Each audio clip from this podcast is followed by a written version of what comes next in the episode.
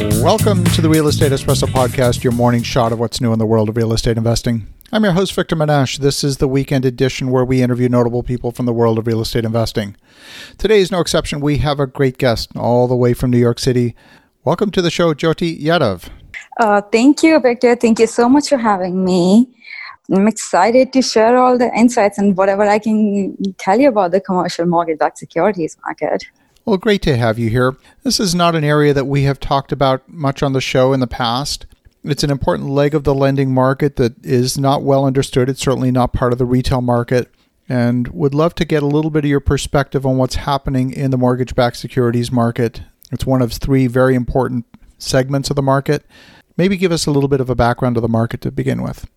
Yeah, sure. So CMBS stands for Commercial Mortgage Backed Securities, and it is one of the financing vehicle in the commercial real estate industry.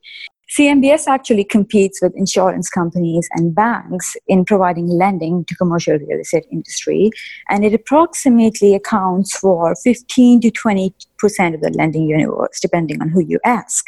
Now, how is it different from the other two major players who provide lending in the universe? Is CMBS is a non-recourse, long-term, fixed rate investment the borrowers have sort of prepayment restrictions on them uh, and they cannot prepay the loan until like three months before uh, the maturity date. And for cmbs market that's approximately that's like uh, it's a five seven mostly 10 years lending. So it's a long term lending with no prepayment and also for investors what it provides is is a very diversified asset pool it's not just one investment property in uh, or office space in New York or one hotel in Florida or Hawaii. It's a combination of properties across America. So what it does is, uh, even if we see distress in one geographical area or one property type, ideally you would not see a lot of default, a lot of distress in the overall bond that's I, the idea of diversification. Now, of course, for banks, it's really interesting because they can make these loans and securitize them. They offload the interest rate risk, they're able to pocket the origination cost, and they can redeploy the capital they get back from the investors after securitization. For investors, of course, it provides them with a long term uh, fixed rate investment. Uh, and how is it different from other forms of lending? So, banks typically provide more shorter term recourse loans, and uh, their loans are floating rate loans uh, typically, and also they focus more on construction uh, loans, and it's a relationship based lending there. Whereas insurance companies focus on trophy assets, and you know they have an idea, they like the credit, they like the property that they're looking at, and then they would make the investment. CMBS would kind of cater to everything else that banks and uh, insurance companies are not looking at. And, you know, banks would provide lending to various lenders, securitize it together, sell it to investors, and those investors would get the cash flow over a period of time. So, are mortgage backed securities strictly loans that have been sold from other lending institutions into the securitized market, or are they, in fact, originated as mortgage backed securities? So the idea is to originate these loans to so that they can be securitized if that makes sense. Uh, so, like a certain part of a bank or financial institution would only make these loans if they know that they can uh, pool them into uh, bonds and can sell that to investors later. And I mean, that is the reason why also there is a little bit of hesitation in the CMBS market right now, just because of the volatility a lot of uh, issuers don't really know how much uh, you know investors are willing to pay for that and how they price it. And that's why there's a little bit of holdback of issuance of new deals. We've also seen in recent months that the federal reserve has committed to purchase large portfolios of mortgage-backed securities that otherwise it would not be a natural buyer for those assets. Yeah that is true. And it's surprising you know compared to the last time when TALF came around there hasn't been that much interest in the program. I mean, last time around there were 89 institutions which drew a total of 71 billion of TALF funding. This time around, in the first two rounds, we have seen much, much limited amount of funding. Like in, on the June 17 round, there was only 252 million, oh, sorry, 145 million dollars of funds that were drawn for the CMBS market. And that's essentially because the spreads really went wide in uh, late March, April, per se. There was really no lending, but they have actually come back just because of the fact that people uh, people are able to, like the market participants, are able to get the spreads tightened in terms of the kind of uh, deals that they're issuing right now.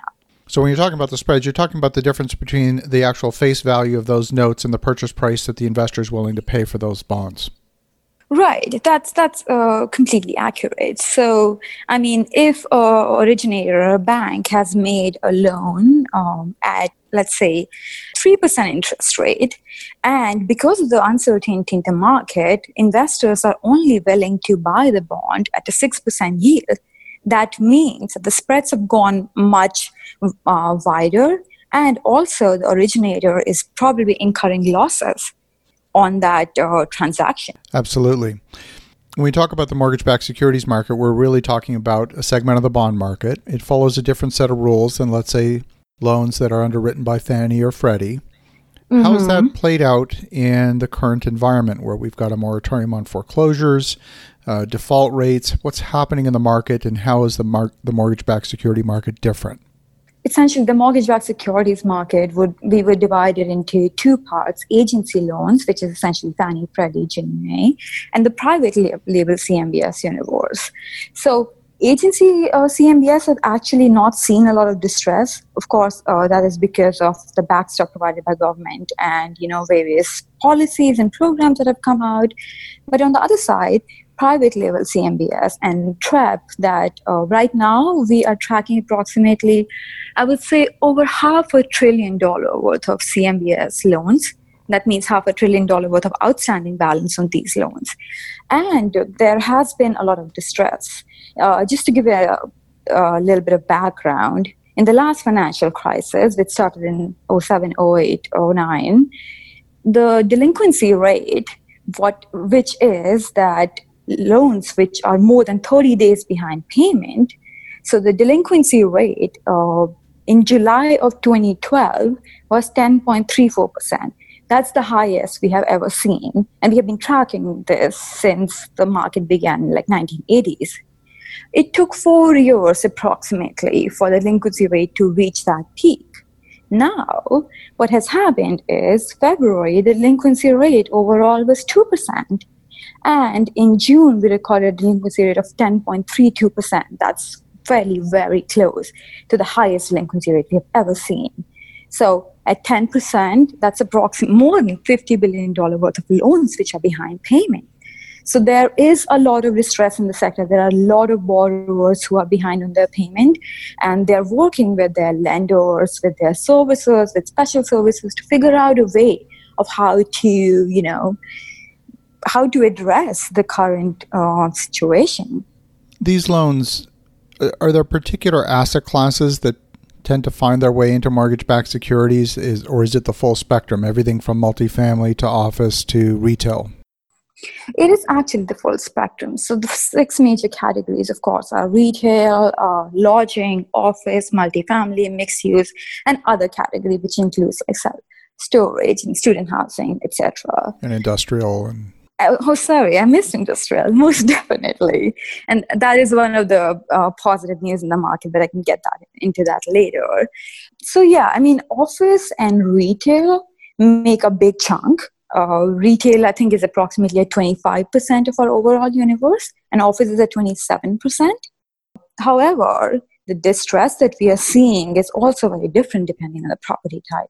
Lodging uh, industry has been battered, like decimated in terms of we see approximately 25% delinquency rate. I think lodging uh, accounts for uh, 85-ish billion dollars worth of loans in our universe, and 25% of those, that's more than 20 billion, have actually are behind payments. And uh, uh, it's kind of a similar situation with retail, which is at 18%, which is really high. But on the other hand, if you see, there is uh, multifamily, there is office, which have not seen a lot of distress right now. I mean, office is a sector we are carefully watching because, you know, just because of the change in preference, how we are working, work from home, offices, you know, like people are making rent payments. But are there people in the office working in, on the ground? You know, most likely not. So that is a sector which might see some changes in the future. Industrial, as I mentioned, that's the only sector which actually saw a reduction in delinquency rate in uh, June, which is which is very surprising, but it kind of makes sense because of how you know there's more focus on e-commerce that has like totally spiked during this crisis and uh, there's more warehouse and distribution, etc. Well, certainly, and you know, you're based in New York City, and one of the largest land landlords in New York City in commercial office is a company called WeWork that has come out with an innovative, albeit broken, business model. And today, they've got over two million square feet of vacant space in Manhattan. Mm-hmm. It's going to be very difficult for them to survive that.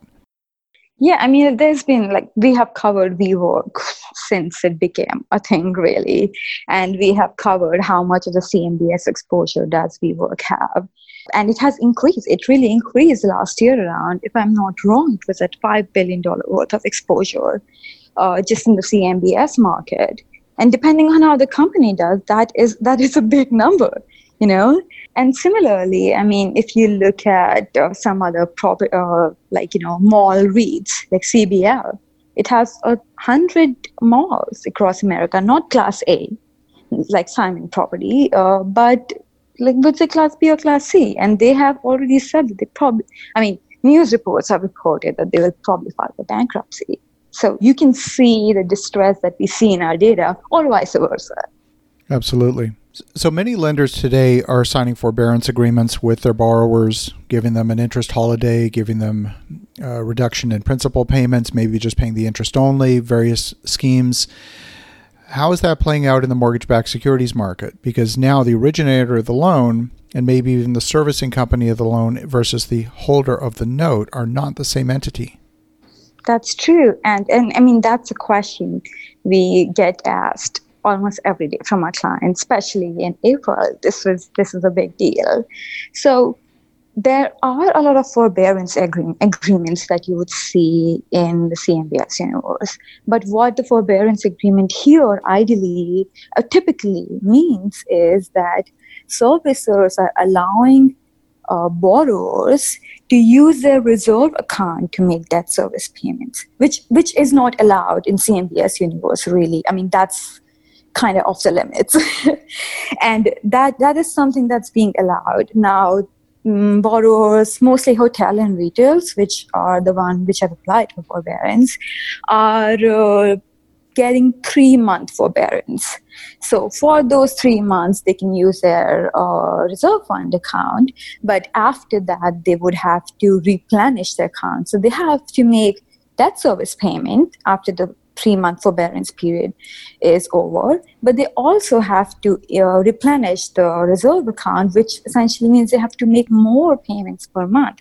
Now it depends on you know who is your borrower, who is your servicer, what kind of relationship you have. Uh, so depending on that, the replenishment time period could be like nine months, could be more. I mean, some borrowers have got more than three months forbearance agree, uh, agreement, but it's it's really dependent on each and every loan. And you know so is to really look at what were the net operating re- uh, income what were the revenues what's the occupancy rate and they really dive in deep to understand if the borrower can continue to operate maybe like if three months is good enough for them to get back to a better situation like get back to current and make payments on time well, sir, let's dive into the hospitality segment just as an example. So today, the universe for hospitality is running at about between 15 and 20 percent occupancy. That's across the United States. Some submarkets, of course, like Myrtle Beach, are seeing higher occupancy, especially on the weekends. But on average, the occupancy is well below profitability for most of these businesses. Let's walk through a timeline. You know, they would have a certain amount of cash on hand. They can survive a couple of months without requiring forbearance. Then they go in maybe another three months with forbearance. You're mm-hmm. now five, six months in, starting to run out of cash. What happens then? Yeah, so I mean, the idea is that the special servicer and the uh, lender are really going to have a continuing conversation with the borrower to actually analyze, like, is this borrower worth mm, uh, providing a forbearance agreement for, right? Or forbearance period for, per se, that do they think based on the current occupancy trend for that particular property that it will come back? And depending on what the assumptions are you know like how what kind of recovery do they expect? And recovery is of course going to be different based on different geographical area. So it's it's very uh, loan specific. And there are some loans that are curing like in our database, uh, based on the current July number, we have more than 90% coverage. We have seen that some um, loans have switched their status from delinquency to current, you know, and that is possible for some of the hotel loans, uh, but it's not necessarily going to be the case for each and every one of them. So it, it, it's, it's totally specific to the uh, property, but there can be a situation that the lender or the borrower is just like, I can't make the payments. I don't see a chance of us seeing a recovery for another like six months. And I don't think I would like to continue doing this. And they can just throw back in their keys to the lenders. Whereas there could be a possibility that the borrower uh, really wants to keep the property and then they can say, I will fund it out of my own pocket I will continue as long as I need to or as I can to make this property current and you know work with the services there. Fascinating. If there's a borrower who's looking to start a new commercial project today and they want specifically to do something in the mortgage backed securities market is there even an avenue for them to do so? Yes most definitely. Uh, and it totally depends on what kind of property are they looking at. Because and let me explain a little bit about how the lending is going on right now. And that can probably shed more light on uh, what a borrower can do in this situation. So lending has of course in, in february it was going all good. There was like we were on the on the path to get record issuance. But uh, March came and everyone just, you know, closed off their purse and they were like, we are really going to think uh, if we want to provide more lending to any property type. So there were few uh, loans that were made pre-COVID which banks ended up selling, uh, like issuing bonds for at a at a loss there. But now, I think the most recent deal is a deal by Morgan Stanley. I think it's 651 million. I'm quoting Commercial Mortgage Alert, and out of the 43 loans that the deal is uh, securitizing, 16 were made in July, and five of those were made in June. Now, these are not hotel loans. Hotel loans are not really getting lending. These are office loans, multifamily loans, industrial loans. We see a little bit of retail here and there, but that's totally dependent on the property. Like if it's a stabilized performing property with great uh, cash returns for some period of time, then you would see some sort of lending there. But mostly we are seeing it in the office, multifamily, and industrial space per se. Fantastic. Well, Jyoti, this has been a terrific education. Uh, if folks want to learn more, if they want to get in touch, what's the best way? Yeah, and firstly, Victor, thank you so much for having me. I love having this conversation with you. So, uh, you guys can reach me at info at trepp.com. It's a list that I'm on along with uh, all of my other wonderful colleagues, and we can answer your questions, only uh, provide you any more information if you want. So that's info, I-N-F-O, at trepp, T-R-E-P-P dot com? Yes, that's correct. Fantastic. Well, for the listeners at home, definitely reach out to Jody at, at trepp.com, info at trepp.com, T-R-E-P-P dot com. And in the meantime, have an awesome rest of your weekend. Go make some great things happen. We'll talk to you again tomorrow.